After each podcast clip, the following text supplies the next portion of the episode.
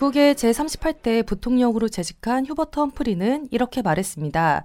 노인, 병자, 사회적 약자들을 얼마나 보살펴 줄 수 있는가가 문명의 품질을 결정한다. 의료 비용이 세계 최고인 나라. 얼마 전 퍼거슨 시의 폭동에서 알 수 있듯 사회적 약자인 흑인 인권은 경시되는 나라. 험프리 씨의 말을 기준으로 삼는다면 미국의 품질은 어느 정도일까요? 오늘은 미국을 씹고 뜯고 맛보고 즐기는 특별호로 진행할까 합니다. 안녕하세요. 저는 미녀책사 양책사입니다. 오늘도 훈쌤과 스테판이 나와 있습니다. 인사 바랍니다. 안녕하세요. 훈쌤입니다. 안녕하세요. 스테판입니다. 그 요즘 훈쌤께서 꽂혀있는 문구가 있다고 하던데요. 예, 모 기업의 광고인데요. 네. 이 말이 참 좋더라고요. 혁신을 혁신하다. 오. 예, 그러니까 혁신을 혁신하면 계속 혁신이 되는 거잖아요. 오, 변증법적인데요. 예. 그래서 아 그 말이 참 참신했어요. 음. 제가 최근에 이제 봤던 이 TV 광고 문구 중에서 예. 인상적인 문구 얘기하시니까 저도 생각났는데 네. 전 요즘 꽂힌 단어가 느낌적인 느낌이거든요. 아, 동화를 반복을 하는 건 사실 오류잖아요. 근데 네. 요걸 반복해서 새롭게 느낌 나는 게 유행인 것 같아요. 아, 네. 그치. 다들 틀린 건 아는데 되게 재밌어하는 네. 느낌적인 아. 느낌. 예. 뭐 운명의 destiny 뭐 이런 거 네, 저는 그런 거 있어요. 전설의 레전드 뭐 이런 거. 네. 아, 자, 동어 반복을 하는 게 참 웃음을 주기도 하고 새로운 걸 깨닫게 하기도 하는 것 같은데 우리 오늘 이번 하는 혁신을 혁신하는 느낌적인 느낌으로요. 네. 네. 뭐 운명의 destiny를 경험하는 마음으로 또 뭐가 근데- 있었죠? 전설의 legend. legend가 되는 아, 예. 화로 만드는 네, 이렇게 미국을 씹고 뜯고 맛보고 즐기는 화는 전설의 네. legend가 되어야죠. 예, 그렇죠. 그리고 이제 닥터 스테파니도 이제 7회죠. 벌써 7회예요. 와, 얼마 되진 않았지만 혁신을 혁신하는 마음으로 네, 느낌적인 느낌으로요. 전설의 legend가 되자 그렇죠. 아 부끄럽네요. 네. 이러면 안 돼요. 우리 어, 겸허한 마음으로. 네. 그 스테파니에서 쓰이는 용어에 대한 질문이 들어왔어요. 아, 남코리아, 북코리아, 코리아라는 표현을 많이 쓰잖아요. 예. 이 표현이 생소하다는 말이 많이 있더라고요. 일단은 뭐 답변을 드리자면 남에서는 남한, 북한 이렇게 표현을 하고 또 북에서는 남조선, 북조선 이렇게 표현을 합니다. 그래서 서로 다르게 명칭을 쓰고 있는데 우리가 이제 통일을 지향하는 입장에서 서로의 주장을 떠나서 서로 공통적으로 쓸 수도 있고 또 외국인들이 예, 봤을 때 객관적으로 지금 통용되고 있는 어, 그런 단어를 찾아봤을 때 예, 코리아라는 이 단어가 아, 대단히 객관적이고 또 지금 우리의 상황에 통일을 지향하는 그런 마음을 담아서 쓸 수 있다. 그래서 남한, 북한 대신에 또는 남조선, 북조선 대신에 남코리아, 아, 북코리아 이렇게 쓰는 것이 오히려 더 합리적이다. 그리고 이제는 이제 통일된 상황을 염두에 두고 통일을 지향하는 마음으로 어, 그러한 단어를 쓰는 게 좋겠다. 한반도도 마찬가지로 한반도도 코리아 반도 이렇게 쓰는 것이 훨씬 더 낫겠다. 이런 마음의 표현이라고 보시면 될 것 같아요. 아, 음. 그렇군요. 그래서 단어 하나에도 이런 철학과 역사가 풍부하게 담겨 있어야 된다고 생각을 합니다. 예, 그리고 덧붙여서 드는 생각은 우리 인턴 스테파니는 분단을 극복하고 통일을 지향하는 우리 민중들이 그리고 우리 민족이 더욱더 자유롭고 평등한 세상에서 살길 바라는 마음으로 이렇게 팟캐스트를 운영하고 있잖아요. 그렇기 때문에 쓰고 있는 용어도 이러한 민족적 관점을 담아서 어, 더욱더 객관적이고 합리적인 용어를 사용한다라고 생각하시면 될 것 같습니다. 지난 회에서 현 정세는 1950년 발발한 코리아전의 직전 상황과 유사하다고 언급했는데요. 먼저 코리아전 발발 직전 상황에 대한 맥락을 함께 이야기해 봤으면 좋겠습니다. 어, 오늘은 역사 이야기를 좀 해봤으면 좋겠는데요. 지난 시간에 현재 북미 간의 정세를 분석하는 데 있어서 전쟁 국면이냐 아니면 대화 국면이냐라고 현 국면을 분석을 했잖아요. 일면만을 바라보지 말고 이 양자를 변증법적으로 그리고 어느 것이 더 규정적이냐를 보아야 된다고 말씀을 드렸는데요. 그 이번 시간은 지난 역사 속에서 과연 전쟁 국면은 어떠했는가를 한번 돌아보는 것이 우리한테 참 유용하겠다. 이 정세 분석을 하는 데 있어서 그렇게 생각이 들었습니다. 그 일전에 닥터 스테판에서 이 역사를 분석하는 데 있어서 비교 분석하는 방법론 이 현재를 좀 더 명확하게 파악할 수 있는 매우 유용한 방법론이라고 한 적이 있잖아요. 네, 네.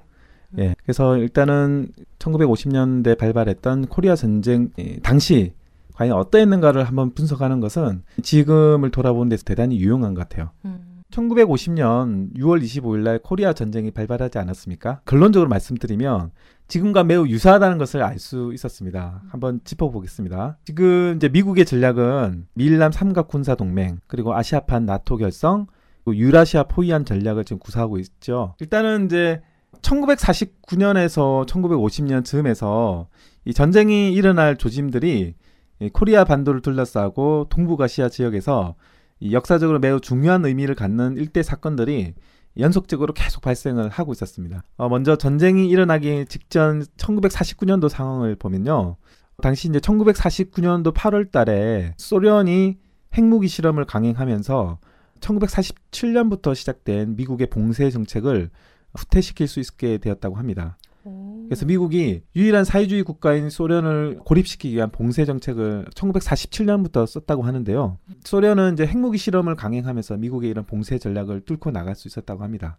근데 이때부터 미소 간의 치열한 힘겨루기가 시작이 됐다고 합니다. 또 하나 변화는 같은 해 10월 달에 장개석의 국민당이 대만으로 쫓겨가고 중국 대륙에 중화인민공화국이 탄생을 했다고 합니다. 음.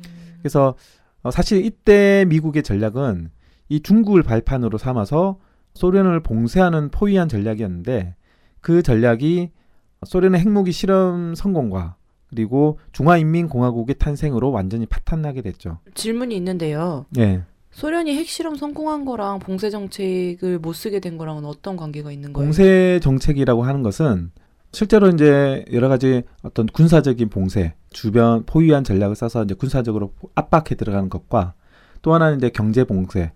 소련이랑 경제적인 교류를 했을 때 제재를 가하는 지금과 똑같죠. 사실은 경제적 군사적 봉쇄 전략을 취하게 되는데 소련이 이제 핵무기 실험을 어, 성공하면 핵보유국으로서 군사적인 압박을 이제 뚫고 나갈 수 있는 군사적인 무기가 생기는 것이잖아요. 네. 어, 더 이렇게 봉쇄 정책을 썼을 때 미국도 사실상 무사하지 못하다. 음. 마치 이제 북이 이제 핵무기를 보유함으로써 미국의 그런 고리아 압박 정책을 뚫고 나갈 수 있었던 것처럼 군사력 강화 자체가 봉쇄 전략을 뚫고 나갈 수 있는 하나는 위력한 방법이 될 수 있는 것이죠. 아. 이 내용에서 드는 생각은 2차 세계대전까지만 해도 미국과 소련이 연합국으로서 같은 편에 있었잖아요. 그렇죠. 반파시오 인민전선에서 함께 손을 잡았었죠. 예, 근데 그게 전략적인 관계가 아니라 전술적인 관계였다라는 걸 다시 한번 느낄 수도 있고요. 이 당시에 미국의 입장에서는 좀 초조했겠다라는 생각도 사실 들어요. 왜냐하면 뭐 소련 한 나라만 사회주의 국가라고 이야기하지만 그 소련이 워낙에 유럽과 아시아에 걸쳐서 대국이잖아요. 큰 나라잖아요. 네.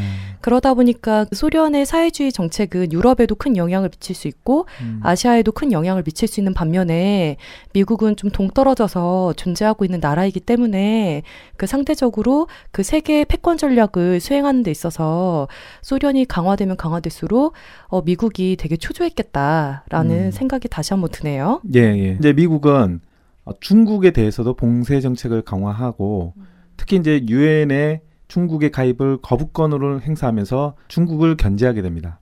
이제 이렇게 되다 보니까 자연스럽게 중국과 소련이 매우 긴밀한 동맹 관계를 유지하게 됐죠. 이어서 미국은 1950년 프랑스의 베트남 군사적 지원 요청에 응해서 미국 함대가 사이공에 상륙하게 되었고 사이공에는 미국의 전쟁 개입을 반대하는 베트남 민중들의 시위가 벌어지게 됩니다. 그리고 이후에 1960년에는 베트남 전쟁이 발발하게 되죠. 음. 그 오늘날의 미국이 코리아 반도를 둘러싸고 여러 가지 전쟁 연습을 수행을 하는데 그러한 상황과 이때 당시의 상황이 굉장히 유사점이 있는 것 같습니다. 예, 자연스럽게 이제 중국과 소련이 어, 동맹 관계를 맺게 되고 또 나아가서 하나의 어떤 사회주의권 으로 소련, 중국 그리고 북 코리아가 이제 자연스럽게 이제 묶이게 되는 것이죠. 음. 그 이후에 이제 이런 또 미국이 동북아시아 정책을 쓰면서 일본을 견인하면서 미국과 남코리아 그리고 일본 이렇게 미일란 동맹이 자연스럽게 추진이 됩니다. 그러면서 아. 지금의 북중러의 삼각군사 동맹과 그리고 미일남 삼각군사 동맹이 이제 부딪히게 되는데 사실 이 당시에도 그렇게 자연스럽게 세력 간의 동맹이 형성되게 되는 것이죠. 아, 미국이 소련과 중국을 견제하려는 정책으로 인해서 오히려 중국과 소련이 더 가까워졌다. 그리고 그 상황이 지금 현재랑 비슷하다는 말씀이신 거죠? 그렇죠. 아, 이해했어요. 그래서 여기에서 이 유라시아 포위한 전략은 아, 이제 1950년대부터 어떻게 보면 시작됐다고 볼 수가 있는 것이죠. 음. 중국과 소련을 봉쇄하기 위한 정책으로 베트남이라든지 기타 이제 이 주변국들 나라들을 미국이 장악하고 반소, 반중 이런 관계들을 맺기 위해서 계속적으로 미군 기지도 막 들어가고 필리핀에도 들어가고 막 이렇게 하지 않습니까? 네. 근데 그런 과정에서 어, 미국의 영향력을 행사하면서 이제 이 포위한 전략을 1950년대 그때부터 썼다. 음. 그리고 그것은 계속적으로 지속되어 왔다. 음. 아, 하나의 전략적으로 추진되어 왔다. 그리고 세기가 바뀐 지금도 변함이 없다. 음. 오히려 더 강화되고 있다. 어, 그렇게 볼 수 있는 것이죠. 네. 이어서 말씀을 드리면 미국은 이제 코리아 전쟁 직전에 일본을 재무장하고 아시아 국가들 내에서 군사 기지 설치를 둘러싸고 미국과 아시아 민족들의 끊임없는 충돌이 발생했다고 합니다. 음. 특히 이제 이 일본의 재무장화는 코리아 전쟁의 기원을 설명하는 결정적인 열쇠를 쥐고 있는데요. 즉 남침이냐 북침이냐라는 질문에 대해서 미국이 이승만 정권과 손을 잡고 북침 전쟁을 하기 위해서 사전에 준비를 했다는 결정적인 증거로 일본의 재무장화를 역사학자들이 들고 있어요. 아. 사실은 이제 뭐 남침이라 이렇게 얘기하지만 1950년 6월 25일만 볼 게 아니라 이런 이제 원인과 결과, 그러니까 전후 맥락을 살펴보면 이런 미국이 전쟁 준비를 해왔다는 사실이 드러나게 되는데 그 중에서 가장 결정적인 증거는 바로 일본의 재무장화를 들 수 있는 것이죠. 일본이 패전국으로서 모든 무장을 해제한 지 불과 몇 년이 지나지 않았음에도 미국이 자신의 목적을 달성하기 위해서 그 일본의 재무장화를 추진했다라는 거죠. 그렇죠. 그러니까 조금 더 자세하게 이제 살펴보면 그러니까 1949년의 일본의 상황을 말씀을 드릴게요. 그러니까 먼저 메가드가 일본인들에게 보내는 신년 메시지에 일본의 평화 헌법이 자기 방어의 권리를 배제하지 않는다라고 하면서 신년 메시지부터 시작이 됐고 이제 예를 들자면 49년 6월 10일 날 새로운 군사 훈련 계획이 발표되면서 훈련이 강화가 됐고요.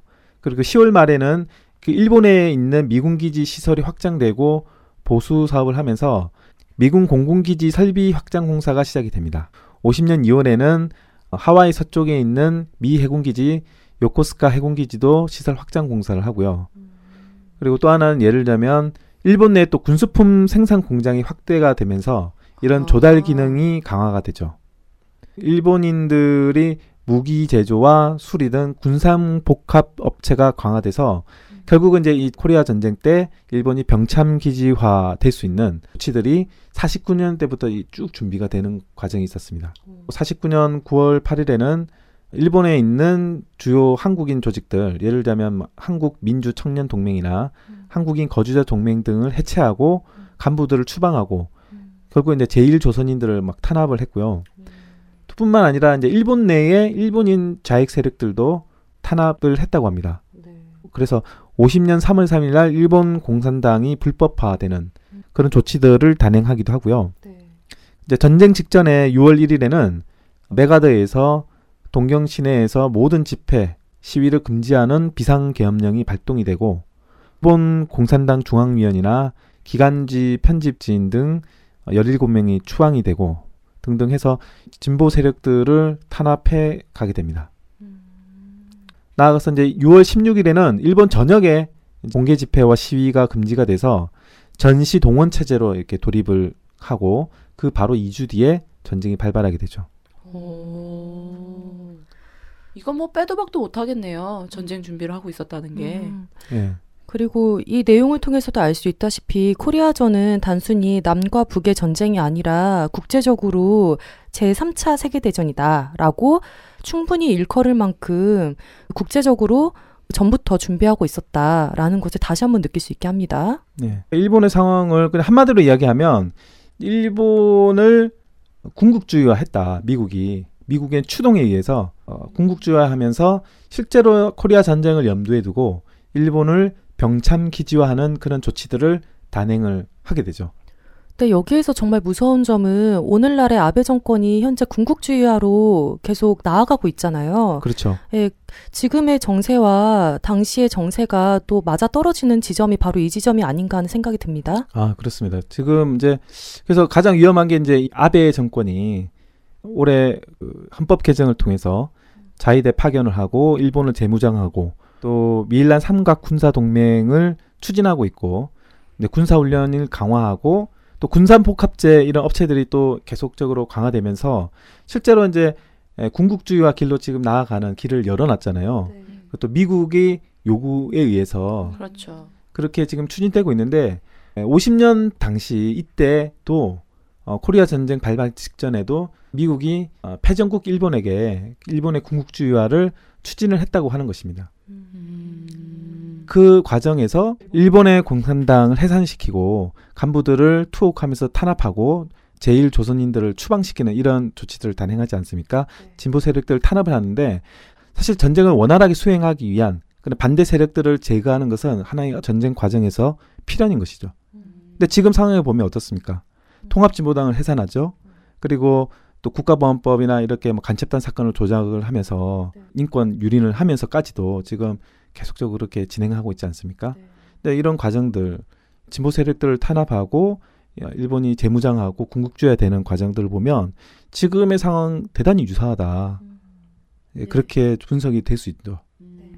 훈쌤 말씀 중에 들었던 생각이 우리나라에 미군이 사드를 배치하려고 하고 있잖아요. 그렇죠. 그 사드 배치가 딱 생각났어요. 군수 물자가 모이고 있다. 우리나라로. 어. 미국이 무기를 팔아먹는 것도 있는데 실제로 이제 전쟁에 수행할 수 있는 그런 방향으로 추진을 하고 있다. 이제 이렇게 보여지고요. 무엇보다도 지금의 이 진보당에 대한 탄압, 해산 소동, 음. 그리고 이제 전 사회적으로 퍼져 있는 이런 종북 소동, 음. 그리고 뭐 예를 들면 범민련이라든지 민권연대라든지 이런 진보적인 단체에 대한 어, 국가범법 위반 혐의로 대한 탄압. 음. 근데 이런 모든 일련의 과정들을 보면 실제로 이제 전쟁 직전에 보였던 50년대 보였던 진보 세력에 대한 탄압과 매우 유사하다. 음. 꼭 48년 때 진보당도 해산시키지 않았습니까? 바로 그 전쟁 직전이었거든요. 네. 일본에서도 일본의 공산당이 해산되기도 했죠. 이거 완전 내부 단속시키는 거네요. 그렇죠. 전쟁을 수행하는 중에 문제가 내부에 생기면 안 되니까 그렇죠. 미리 딱 사전에 정리를 딱 시킨다는. 그 일반적인 것 같아요. 모든 전쟁에 있어서 전쟁이 들어가기 전에는 내부 반대 세력들부터 치면서 전쟁을 들어오고 근데 그러면서 그 정권 자체가 대단히 파시화되는 음. 그런 과정으로 가는 것은 전쟁을 수행했던 모든 나라들이 겪는 일반론적인 이 모습인 것 같습니다. 사실 우리가 박근혜 정권의 입장에서 보면은 명백히 반대 세력 중에 하나라는 생각이 들어요. 왜냐하면 우리는 끊임없이 박근혜 정권 그리고 미 제국주의의 여러 가지 이런 만행들에 대해서 끊임없이 비판을 하고 있기 때문에 그 정권의 입장에서 보면은 반대 세력이고 우리가 우리 스스로를 이야기할 때는 진보 세력이다라고 보여질 수 있는데 우리와 같이 이러한 진보 세력들, 우리를 비롯한 여러 진보 세력들을 탄압하는 것들이 오늘날 갈수록 지금 심해지고 있는 상황인데 그것과 반대로 이제 진보 세력들이 얼만큼 현 상황을 그러니까 정세를 분석하고 그리고 역사적 맥락에서 이것들의 답을 찾으려고 노력하는지 다시 한번 좀 반성을 하게 되는 것 같습니다. 진보 세력이 한 사람으로서 예, 네. 반성을 하게 되네요. 예. 예, 그래서 지금 이제 현재에도 일본을 병참 기지화하려는 방침은 일관되게 추진하고 있는 미국의 전략이다. 이렇게 아. 볼수 있습니다. 네, 이러는 가운데 미국은 그 1950년 1월 12일 미국이 에치슨 라인을 발표하면서 남코리아와 타이완을 미국의 방어선에서 제외합니다. 그리고 1월 26일 날 미남 상호 방위 조약을 체결을 하죠. 이후에 이제 본격적으로 미국의 군사 원조와 그리고 이때부터 이제 미국의 주요 지도자들이 극동 지역, 특히 남코리아에 방문을 해서 실제 이제 이 전쟁 준비를 위한 왕래가 아, 잦아집니다. 유난히 잦아집니다. 아, 한편 북과 소련, 중국은 미국에 의한 일본의 재무장에 대해서 대단히 예민한 반응을 보이면서 1950년 2월 14일에 중소 우호 동맹 및 상호 원조 조약 체결을 합니다. 이것은 이제 미일 군사 동맹에 대응하기 위한 아, 중국과 소련의 양국의 제휴이기도 합니다. 그 혼쌤께서 코리아전 직전에 국제 상황에 대해서 잘 설명해 주셨는데요. 이어서 코리아 반도 내의 상황을 좀 말씀드릴까 합니다.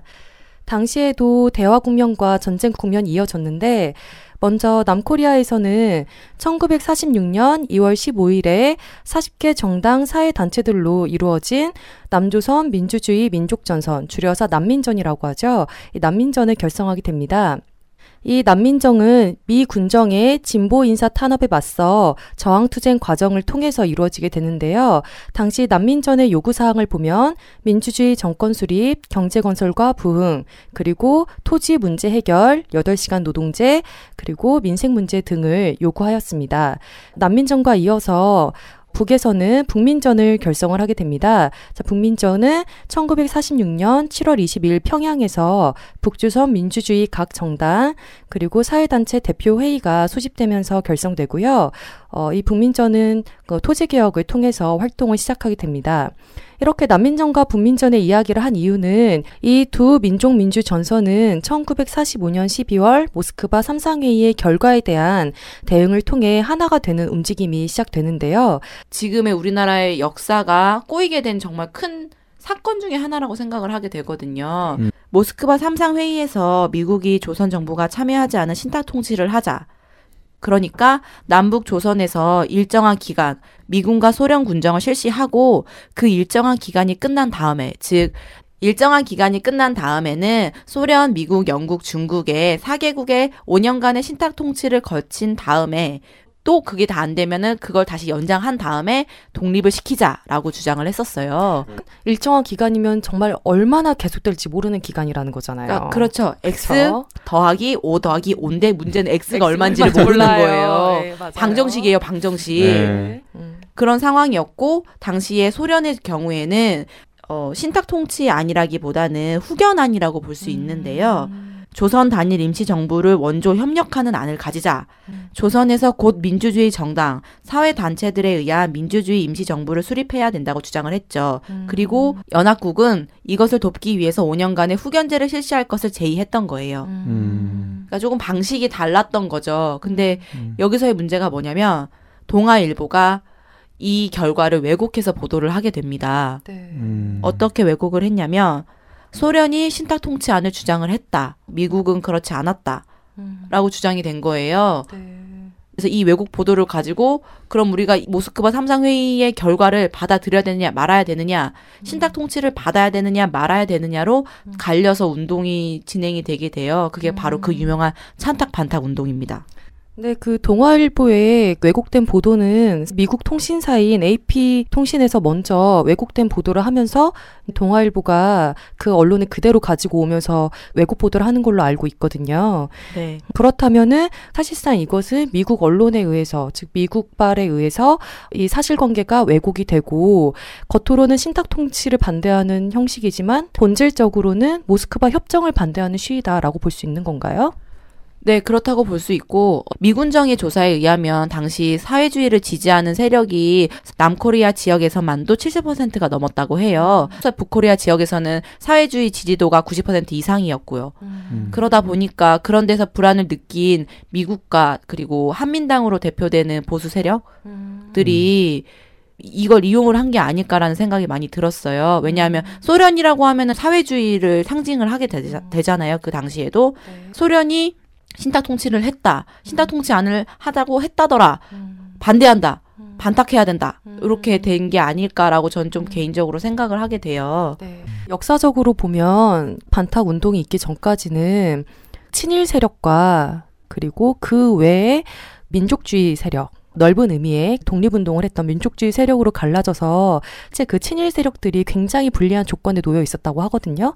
근데 이 신탁 반탁을 통해서 친일과 민족 반민족의 전선이 좌우익 전선으로 바뀌게 되는 거죠. 음. 예, 음. 그러면서 친일 친미 세력들의 입장에서는 자신들에게 불리한 국면을 돌파하는데 큰 역할을 한 게 바로 신탁 반탁 운동이다라고 이야기하더라고요. 네. 네. 이 찬탁 반탁 운동만 없었어도라는 생각을 책을 읽으면서 얼마나 많이 하는지 모르겠어요. 그러게요. 다시 좀 넘어가면요. 그 모스크바 삼상회의의 결과를 대응하면서 아까 이야기했던 남민전과 북민전이 하나가 되는 움직임이 시작되었다라고 이야기했잖아요. 네. 이 신탁과 그 반탁 운동으로 인해서 그 당시 코리아 반도가 혼란스러워지자 이 정부 구성안이 유엔으로 넘어가게 됩니다. 그래서 유엔 임시 조선위원단의 감시하에서 1948년 3월 이내로 선거를 실시해서 정부를 구성해야 한다라는 안이 통과가 되죠. 이것은 외국 감시하에 선거가 진행된다는 것을 의미하고 그렇다면 자주 적인 정부를 세우려는 민족의 의지와 배치되는 것이라고 볼 수가 있습니다. 그래서 남북의 두 민전은 이남 지역만의 단독 선거를 실시하도록 한 유엔의 방침을 반대하게 되는 거고요. 그래서 남북의 제 정당과 사회단체가 참석하는 연석회의를 열고 이 연석회의를 통해 통일정부 수립을 위해 자주적이고 민주적인 원칙에 기초하여 민주주의적인 통일정부를 세우는 방안에 대해 적극적으로 검토를 하기 시작을 합니다. 아, 요게 남북 연석 회의인가요? 줄여서? 그렇죠. 예. 네. 그래서 이 남북 연석회의에 대한 이야기를 좀 더 덧붙여 말씀을 드리면 김구와 김규식이 남북 정치 지도자 회담 개최를 합의를 해요. 그래서 1948년 2월 16일에 김일성, 김두봉에게 화환을 발송을 합니다. 그리고 이와는 별도로 3월 25일 북조선 노동당회 8개 단체는 단독 선거, 단독 정부를 반대하는 남코리아의 17개 정당 사회 단체에 남북 협상을 제의하는 공동 서한을 발송을 하게 됩니다. 이러한 내용들은 교과서에도 잘 나오질 않고 책에서도 잘 나와 있지 않다 보니까 우리가 잘 모르는 내용인 것 같아요. 예, 그래서 좀 더 자세하게 말씀을 드리면요. 이렇게 남북 연석회의가 진행이 되면서 그 온 민족의 관심 속에서 1948년 4월 19일에 평양에서 개막을 하게 되고요. 남북 조선의 56개 정당 사회단체 대표 695명이 참가를 한 대규모 연석회의가 진행을 하게 된다고 합니다. 예. 남북 연석회의 이후에 48년 4월 26일에 사김 회의를 열게 됩니다. 여러분 사김이 누군지 아세요? 우선 김규식, 김구, 네. 김일성, 어, 하나는 모르겠어요. 앞에 나왔던 김두봉. 아. 네. 까지 해서 네명의 김이 모여서 음. 회의를 하게 됩니다. 남북 통일에 대한 남북 지도자의 공동 성명과 남북 통일을 위한 공동 대책 기관의 수립 그리고 남북 통일 운동을 위한 조직 문제 등을 논의를 하게 됩니다. 회의가 여기서 끝나지 않아요. 정말 다양한 회의를 했다는 거를 오늘 아실 수 있을 거예요. 예. 음. 4월 30일에는 남북 지도자 협의회를 개최하게 되는데요. 이 내용을 보면 조선의 정치 현상에 관한 의견을 교환하고 남조선 단독정부 수립을 위한 반동선거 실시에 관한 유엔 총회 결정을 반대하며 투쟁할 대책을 수립한다. 그리고 조선 통일과 민주주의 조선 정부 수립에 관한 대책 연구 등을 합의를 하게 됩니다. 그리고 이어서 5월 2일에 숙섬 회의라는 회의가 다시 한번 열리는데요. 남북 지도자 협의회에 참여한 15명이 숙섬에서 다시 모여서 조국 통일에 대한 대책을 논의하게 되는데 이 회의는 남북 지도자들이 모여서 이남의 단독 선거를 반대하는 입장을 발표하였고 이를 통해 통일된 정부 수립의 입장을 밝혔기 때문에 사실상 전 조선 정치 회의라고 볼 수 있습니다. 이승만만 빠져 있네요. 유일하게 당시에 민족 지도자라고 불리는 사람들 중에서 유일하게 단독, 단독 정부. 정부 맞아요. 단독 정부를 항상 주장했던 사람이기 때문에 혼자서 그렇게 주장했다는 음, 것은 음, 음. 그 이승만이 가지고 있던 그런 정치적 야욕을 다시 한번 느끼게 해주지 않나라는 음. 생각이 듭니다. 예. 예, 이런 식으로 코리아전 이전에 여러 대화 국면들이 있었고 실제로 많은 민족 지도자들이 통일된 정부 구성안을 내기 위해서 굉장히 큰 노력을 했었어요. 음. 그런데 한쪽에서는 전쟁 위기가 고조가 되고 있었다는 거죠. 그래서 이 전쟁 위기가 어떤 식으로 고조되었는지 좀 더 설명을 드리겠습니다. 먼저 1949년 1월 미군이 38성 경비를 이남에 인계를 합니다. 그 이후부터 무력 충돌이 잦아지기 시작을 하는데요. 그러다가 5월에 들어서는 아예 대규모 충돌로 이어지게 됩니다. 남코리아 자료에 의하면 북코리아가 먼저 공격한 것으로 되어 있습니다. 이거는 너무 익숙하죠. 그런데 미군의 정보 참모부 자료에 의하면 남코리아가 선제 공격한 걸로 확인이 된다고 하네요. 그리고 음. 5월 초 개성에서 시작된 38선 충돌은 6월 중순에는 서해안 웅진 지구까지 확대가 되고요. 이로써 6월 25일 이전까지 무려 874회나 되는 여러 차례의 어허. 그 전투가 진행이 된다고 합니다. 음. 장난 아니게 많았네요, 전투가. 그렇죠. 예. 그 아까 역사적인 맥락에서 이제 짚어보면 코리아 전쟁의 시작을 이야기를 할 때 역사학자들은 이제 1950년 6월 25일을 초점에 맞추기보다는 근데 그 이전에서 시작되었던 이렇게 무수히 많은 국지전, 특히 어, 제주 사삼항쟁과 그다음에 여순 사건을 통해서 이제 남측에서 그런 게릴라 전쟁들이 계속 벌어졌잖아요. 그런 전쟁 과정에서 숨져간 사람이 10만 명이 넘는다고 합니다. 그러니까 사실상 전쟁 상태에 들어갔다고 볼 수 있는 거죠. 근데 남측 내에서의 국지전 상황과 그리고 휴전선 근처에서의 이런 군사적인 도발 움직임 네, 이런 것들이 계속적으로 50년 이전부터 계속 있어 왔다고 보면 되는 것이죠. 안 그래도 저도 몇 가지 조사를 좀 해봤는데요. 네. 1950년 2월 맥아더와 이승만이 일본에서 만나서 비밀 회담을 가졌고요. 음. 그리고 합참의장 브래들리, 해군 참모총장 셔먼, 육군 참모총장 콜린스, 공군 사령관 반덴버그 등이 코리아 반도의 군사 시설을 시찰을 했어요. 음. 또 전쟁 발발 일주일 전에는 미 국무성 공화당 고문 덜레스의 38선 시찰이 있었어요. 마지막으로 전쟁이 발발하기 5일 전인 6월 20일에는 덜레스와 이승만의 비밀회담이 일어납니다. 어. 비밀회담 직후에 이승만은 일본에게 남한과 화해하고 메가다의 지휘하에 반공 동맹 아래 힘을 합치자라고 호소하는 등 전쟁으로 정치 경제적 위기를 모면하려고 하는 모습을 계속 보였어요. 음. 예, 이거는 사실 지금도 되게 유사한데요. 지금 이제 과연 아베와 박근혜 대통령이 정상회담을 해서 과거를 청산하고 미래를 향한 우리 동맹 관계를 맺자. 이제 정상회담을 사실상 눈앞에 두고 있지 않습니까? 어, 이승만이 했던 이 발언이 상당히 익숙하네요. 음. 음. 그리고 저는 아무리 이승만이 자신의 정치적 위기를 전쟁을 통해서 벗어나고 싶었다 하더라도 일제 강점기에서 우리 민족이 해방된 지 채 5년이 안 되는 이, 이 시점에서 어떻게 일본에게 남한과 화해하자는 말을 할 수 있는가. 일본이 우리에게 사과를 한 적이 없는데, 당시에도. 근데 어떻게 화해하자라는 말을 먼저 할 수가 있는가. 저는 이 이승만의 이 말은 말도 안 되는 소리다, 진짜. 이거 예전에도 이 문구를 접한 적은 있는데요. 다시 접해도 정말 화가 나는 호소가 아닌가, 이승만의 이 호소는. 어이가 없습니다. 예. 화해라는 건 둘이 싸웠을 때 하는 거잖아요. 그렇죠. 근데 우리가 일본하고 싸운 게 아니잖아요. 일본이 맞아요. 우리를 일방적으로 괴롭힌 거지. 맞아요. 그럼. 차라리 야 다 덮어놓고 우선 반공이다. 이것도 아닌 거예요 지금. 음. 음, 이거 진짜 역사인식이 쓰레기였네. 뭐 우리 과거를 용서할 수 있다 이렇게도 아닌 거예요 지금. 그러니까 맞아요. 야 내가 널 용서할게 이런 것도 아니고 네, 네. 화해할 게 어디 있어요? 우리가 맞아. 지금 다 받아야 되는데 사과받고 네, 막 이것저것 해야 네. 되는 상황인데 네.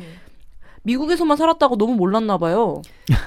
게다가 이승만이 나름 당시에는 소위 말하는 어, 민족 지도자라고 불리는 사람이었는데 이런 관점이었다는 걸 통해서 알 수 있듯이 이승만은 사실상 항일 운동을 해본 적도 없고 그리고 오히려 외국에 살고 있던 우리 동포들이 독립자금으로 모아놓은 돈의 80% 가까이 되는 돈을 자신의 여행 경비로 쓰잖아요. 그 이승만이라는 한 인물이 과연 항일 운동의 희읒자라도 해본 적이 있는가 아니라는 음. 거죠.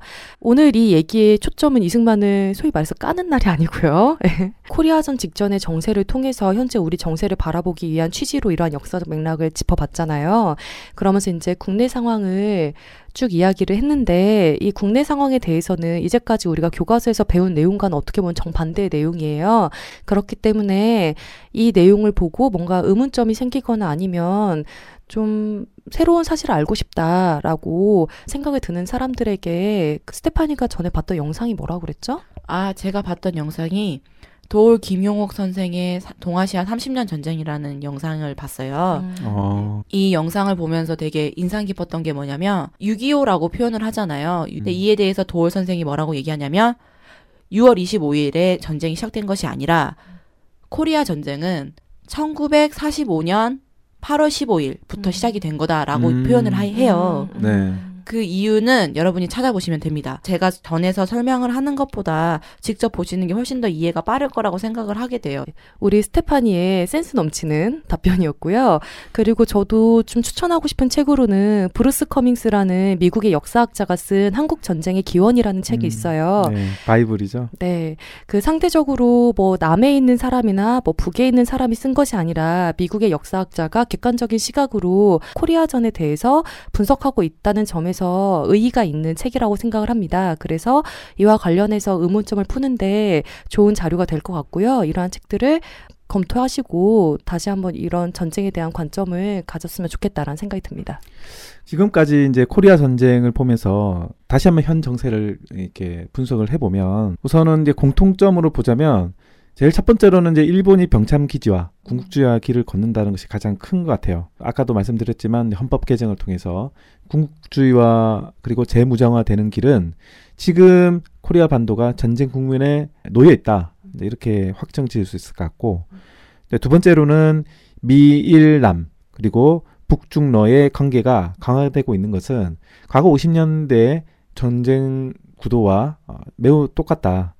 그래서 특히 미국을 중심으로 미일남 삼각 군사 동맹을 비롯한 여러 가지 관계들을 추진하고 있고 북을 중심으로 북러일 군사 동맹이 강화되고 있는 것은 그 당시 전쟁 구도와 일맥상통한다 이렇게 말씀드릴 수 있을 것 같고요. 세 번째로는 진보 세력에 대한 탄압, 특히 이제 일본 공산당, 진보당의 해산, 그리고 진보 세력에 대한 테러와 암살.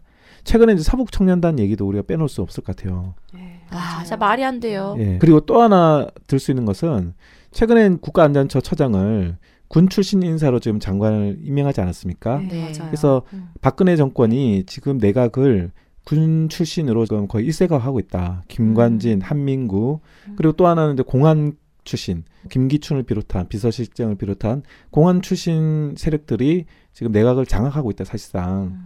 그래서 이 전쟁 국면에 돌입했을 때 박근혜 정권 자체가 대단히 파쇼화되고 진보 세력을 탄압하는 그런 가능성이 대단히 크다. 근데 지금이 이제 진보당 해산 국면이 놓여 있는 이 조건에서는 이 전쟁 국면에서 일어날 수 있는 일들이 지금 벌어지고 있다. 음. 그리고 대단히 파쇼화되고 있다. 음. 이렇게 좀 이야기를 할 수 있을 것 같아요. 네. 그리고 이제 차이점도 있는데요. 음.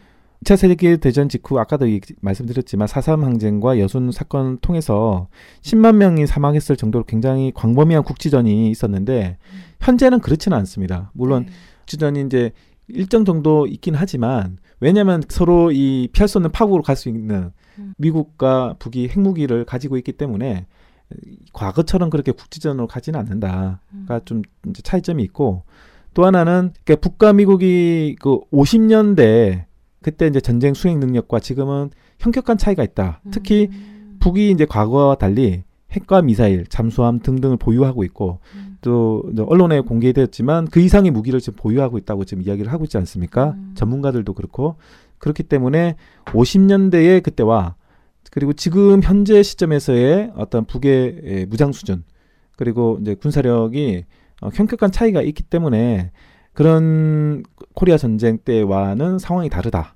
특히 이제 북 같은 경우는 자체 군사력 강화를 통해서 미 본토 대륙에 극궤도 이송을 쏘고 그리고 슈퍼 EMP를 지금 겨누면서 미 본토 공격을 언제라도 할 수 있는 능력을 가지고 있지 않습니까?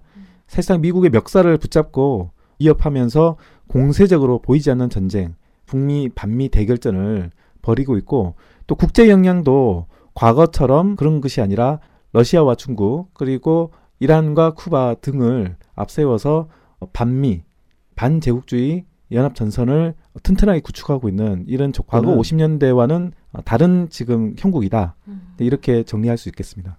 상황이 변했기 때문에 전쟁 국면으로 바로 가지 않는다고 볼 수 있겠네요. 예, 그래서 어, 보면 이제 미국은 전쟁 준비를 위한 모든 준비를 마쳐가고 있고 또 이에 대응해서 북도 어, 국제 연합 전선과 그 자체 에, 싸움 준비 완성 어, 이런 것들을 통해서 어, 전쟁에 대비한 그런 준비들을 완료시켜 놓은 상황에서 어, 전쟁을 시도하려는 미국의 이런 여러 가지 시도들과 그리고 그에 대응한 이런 대화 국면이 계속 변증법적으로 발전하면서 지금 전쟁 시도와 대화 국면이 계속 반복해서 일어난 것이다. 이렇게 좀 음. 이야기를 할 수 있지 않을까 이렇게 생각합니다. 네. 네, 그 얼마 전에 그 북에서 신천 학살에 대한 이야기가 계속 나오더라고요. 네, 그렇죠. 음. 저도 예 봤어요. 그래서 그 신천 학살은 또 우리 역사적으로 실제 있었던 사건이기 때문에 음. 이 신천 학살에 대해서 좀 조사를 해봤습니다. 아 예. 네, 신천 대학살은 코리아 전 시기 미군이 들어와 있던 50여일 동안 주민의 4분의 1에 해당하는 3만 5천여 명이 학살된 사건인데요. 정말 어마어마한 숫자죠. 아 네. 진짜 말이 3만 5천이지 지금 뭐 거의 뭐 도시 하나가 완전히 미군의 총탄에 다 이렇게 폭탄과 총탄으로 맞아요. 다 사람들이 숨져갔다는 얘기 아니에요. 지금 네. 행정구역상 봤을 때 3만 이상이면은 시로 승격이 가능하거든요. 네. 그쵸. 도시 하나 없어진 거예요. 네. 그러니까 어마어마한 학살인데요. 그 이에 대해 국제민주법률가협회에서 제출한 코리아에서의 미군 범죄에 관한 보고서. 이것은 1952년 3월 31일에 제출된 보고서입니다. 이 보고서에서도 신청군 사건 가해자가 미군이라는 결론을 내리고 있다고 합니다. 국제사법단체인 국제민주법률가협회의 조사위원회는 1952년 평안도, 황해도, 강원도 등 한반도 북부의 여러 지역을 방문해 미군의 학살에 대한 조사 작업을 증거 수집에 천착하는 방법으로 진행을 하였습니다. 위원회에서 작성한 보고서의 제4장 대략 학살, 살해 및 기타 잔혹행위에서 이들은 황해도 신천의 사례를 보고하고 있는데요.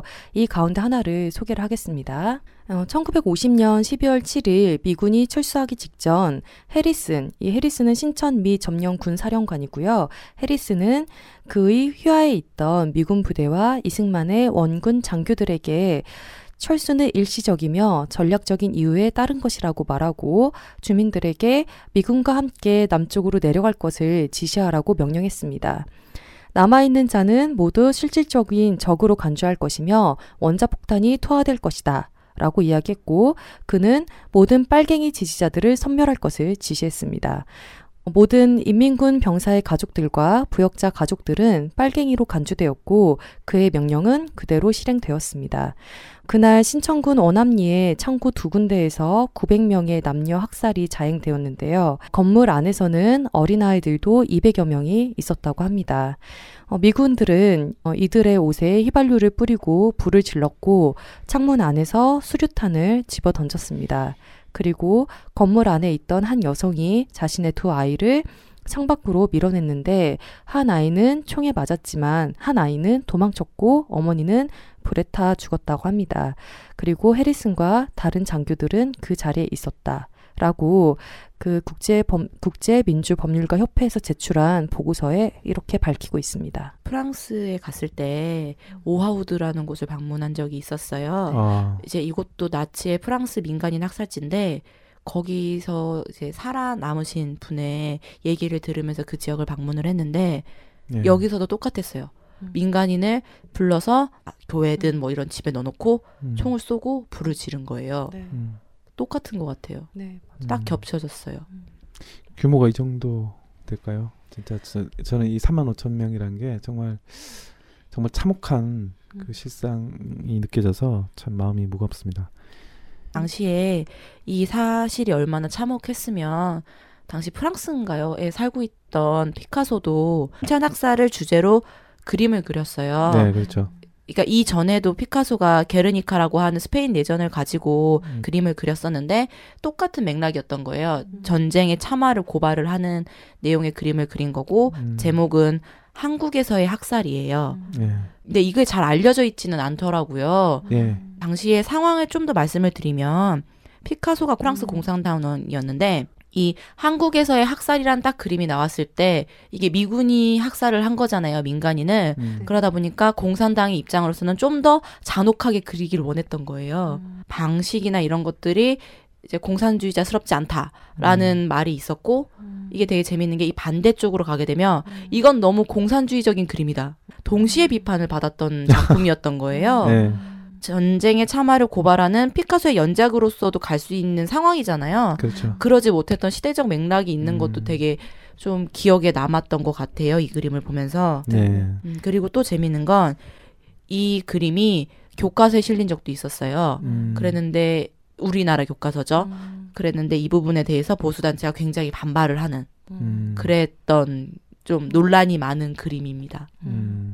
음. 그 피카소의 한국에서의 학살 그림을 보신 분들은 알겠지만 그 한쪽에서 일방적으로 민간인들에게 총을 겨루는 모습인데요. 이 그림은 제가 알기로 그 고야라는 화가가 있어요. 근데 그, 그 고야라는 화가가 그 민중들의 투쟁 현장을 잘 묘사하는 그런 화가로 유명합니다. 근데 음. 이 고야가 그린 그 민중의 학살 그리고 민중의 저항하는 모습에 대한 연작 그림이 있거든요. 네. 근데 그 연작 그림 또한 한쪽에는 민간인 혹은 투쟁하는 민중들이 있고 한쪽에는 총을 겨누는 그런 정부군들이 존재하거든요. 음. 예, 그 구도를 똑같이 따서 이제 피카소가 그림을 그린 거예요. 그래서 아. 그 그림의 구도나 그리고 한쪽에서 음. 민간인들이 그 민간 그러니까 양민이라고도 불리고 민간인이라고 부를 수 있는 그 민중들이 한쪽에 있고 다른 한쪽에서 총을 겨누는 그 모습이 실제 그 유럽 사회에서는 또 상징적으로 보여지는 그런 구도인 것 같다라는 생각도 문득 들었습니다. 음, 아, 네. 그래서 게르니카랑 구도가 좀 다르군요. 네. 그러니까 게르니카를 보면은 음. 한 장면을 피카소가 그렸다라는 느낌이 딱 나요. 정신없고 공포스럽고 누가 쫓아오고 있고 막 이런 난리난 음. 정신없음이 좀 느껴지는데 이 한국에서의 학살을 보게 되면 명확히 드러나요. 음. 발개 벗고 있는 여성과 어린아이 그리고 임산부까지 있는 사람을 누가 무지막지하게 총칼을 들이대고 있느냐가 딱 보이는 그림이거든요. 네. 예, 그 신천 학살에 대한 이야기를 했는데요. 어, 민간인 학살은 신천 학살만 있었던 게 아니잖아요. 그 남코리아에도 노군리 학살도 있었고, 그리고 영화 청야의 배경이 되는 거창에서의 민간인 학살도 있었고요. 거창 양민 학살 말씀이죠. 네. 네.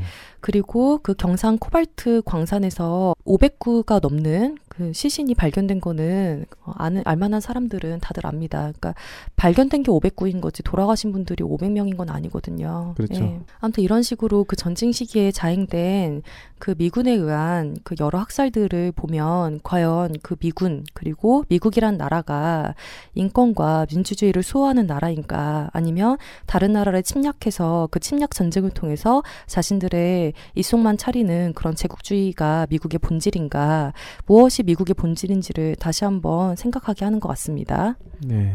한편 지난 8월 9일 퍼거슨 시에서는 마이클 브라운이 데런 윌슨에게 총을 맞아 사망하자 이를 비난하는 시위가 일며 폭동으로 확산된 바가 있습니다. 사태 발생 후 방화와 약탈 등이 계속되자 제이 닉슨 미주리 주지사는 8월 16일 퍼거슨 시에 비상사태를 선포하고 야간 통행을 금지했습니다. 어, 이후 시위가 잠잠해지자 비상사태, 야간 통금은 해제되었지만 대배심의 기소 여부 발표를 앞둔 지난 17일 비상사태를 재선포하고 주 방위군 동원을 승인하였습니다. 이에 대해 러시아의 세르게이 라브로프 러시아 외교장관은 25일 현지 시간 어, 성명을 통해 미국 퍼거슨시의 인종 소유 사태는 미국 정부의 인권 존중 실패에서 비롯된 미국의 총체적인 문제가 여실히 드러난 것이라고 비판하였습니다.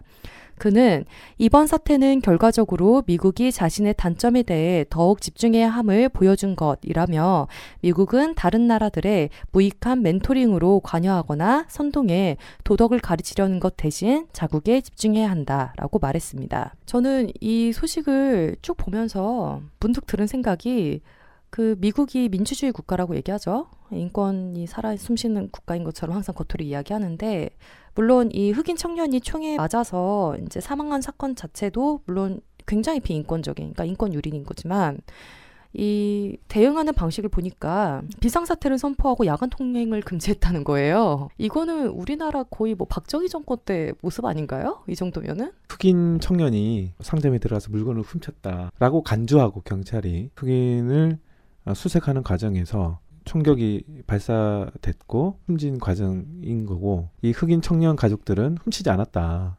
경찰이 오인했다. 아, 뭐 이런 식으로 해서 이제 사건이 발달된 거죠. 근데 문제는 이제 이게 단순히 어떤 이 흑인 청년과 그 경찰만의 문제가 아니라 그동안 그 미국 내에 있어 왔던 흑인들에 대한 이 차별, 멸시, 이제 이런 것들이 폭발한 거죠. 이게 이제 흑인들의 미국 내에서의 폭동이 뭐 어제 오늘 일은 아니지 않습니까? 그 과거에 LA 폭동 사건도 일어났고 또 이- 이번에도 그렇고 축적되고 누적되었던 미국 내에서 자국 국민들에 대한 인권 유린, 특히 인종 차별에 대한 저항이 지금 폭발한 거죠. 근데 중요한 거는 이제 지금 어, 이 시점에서 우리가 돌아봐야 될 것은 어, 미국이 지금 이제 북에 대해서 인권 시비를 걸면서 유엔 결의를 지금 추진하고 있지 않습니까? 네. 네, 이것과 저는 연동시켜 봐야 된다. 음. 그래서 북에서도 북의 인권에 대해서 체제가 다른 나라에 대해서 아무런 정보 파악 없이 자본주의적 시각으로 인권이 유린되고 있다. 근데 이렇게 일방적으로 이제 매도하면서 과거 이제 중동에서 했던 것처럼 전쟁을 책동하기 위한 하나의 수단으로 지금 이게 분위기를 몰아가고 있는 그런 과정에서 근데 과연 미국이 자국의 국민들에 대해서 이렇게 무자비한 어, 탄압 이런 정책들을 시행하고 있는 조건에서 인권에 대해서 논할 자격이 있는가? 적반하장격인 어, 이런 대응 이다 이렇게 좀 저는 생각이 들어요. 앞에서도 이야기했잖아요. 미국의 38대 부통령이 문명의 품질 뭐 이런 이야기하면서 사회적 약자, 뭐 병자, 노인들 뭐 이들을 어떻게 볼살펴 주는가가 문명의 품질을 결정한다라고 이야기했다고 그랬잖아요.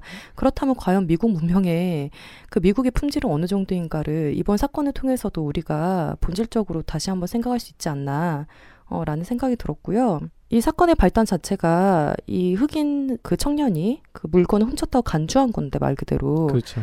생각해 보면 물건을 실제 만약에 훔쳤다고 하더라도 총을 발사한다는 거는 우리 상식으로는 전혀 이해할 수가 없는 부분이잖아요. 예. 그렇죠. 이제 음. 어떻게 보면 이제 우리나라에서 이런 일이 벌어졌다면 경찰의 과잉 대응이 되는 거죠. 근데 이제 미국 사회 자체가 일단은 총기 휴대가 될 수 있는 나라고 근데 그만큼 공권력에게 과도한 음. 그런 권한들을 지금 주어져 있는 언제든지 어떤 국가적인 위협 요소나 또는 저항하는 세력들에게 총기를 발사할 수 있는 준비 태세가 되어 있다. 음. 과연 이런 국가를 민주국가로 할 수 있는가? 음. 말만 자유와 정의지 사실상 전혀 그렇지 않다. 실상은. 예, 저는 이 사건을 보면서 그런 생각이 듭니다. 네, 이어서 어, 새누리당은 최근 유엔 총회 제3위원회에서 북한 인권 결의안을 통과시킨 것을 계기로 10년째 국회에서 계류 중인 북한 인권법을 처리해야 한다면서 야당을 압박하고 나섰습니다. 김무성 새누리당 대표 역시 앞서 내년도 예산안과 더불어 북한 인권법 처리를 촉구한 바 있고요. 어, 외교통일위원회는 이날 상정된 두 건의 북한 인권 관련 법안을 법안심사 소위원회 회부해 본격적인 심사에 착수할 것으로 보입니다. 또한 6일째 통일부 장관은 26일 국회가 북한 인권법을 이번 정기국회 중에 반드시 통과시켜 줄 것을 간곡히 부탁드린다 라고 말했습니다. 이에 북의 조선중앙통신은 26일 최근 국회에서 북한 인권법 논의가 본격화되는 등 남한이 국제사회의 대북 인권 공세에 적극 편승하고 있다며 그 대가를 톡톡히 치러야 할 것이라고 밝혔습니다. 이로써 이제 박근혜 정권은 더 이상 이제 북과 어떤 대화를 할 수 있는 그 마지막 다리를 끊어버린 셈이 된 거죠. 예, 뭐 지난 이제 다시 뭐 계속적으로 말씀드리지만 시안 게임 때의 고위급 회담 그 이후에 이산가족 상봉을 위한 여러 가지 추진 등 하지 않았습니까? 대화 국면들이 사실 그때도 박근혜 정권은 그 대화의 자리에 나서긴 했었어요. 그때까지만 했어도 남북 관계가 개선될 수 있는 이 동북아시아 코리아 반도를 둘러싼 이런 전쟁 국면에서 남북이 손을 잡고 어쨌든 민족적 어, 단결과 화해를 통한 통일의 길이 열릴 가능성이 있었는데 그 뒤로 박근혜 정권은 그 차려진 밥상을 그냥 손으로 발로 그냥 다 걷어 차버리는 거죠. 그리고 그 과정에서 이 북한 인권법 통과는 제가 볼 때는 가장 결정적인 어, 과정이 되지 않나 그렇게 생각이 듭니다. 더 이상 돌이킬 수가 없습니다. 남북 관계는. 네, 오늘 인턴 스테파니 7회는 역사를 통해서 다시 한번 우리 현재 정세를 돌아보는 시간을 가졌고요. 그리고 인권과 관련된 여러 가지 화두를 소재로 이야기를 나누어 보았습니다. 네, 오늘 인턴 스테파니 7회는 역사를 통해서 현재 정세를 다시 한번 돌아보는 그러한 의미 있는 시간을 가졌는데요. 인턴 스테파니가 7회 만에 특별판을 준비를 한 셈이죠. 예, 그래서 다음에는 더욱더 알찬 어, 특별판으로 어, 찾아오도록 하겠습니다. 자, 하나, 둘, 셋, 끝!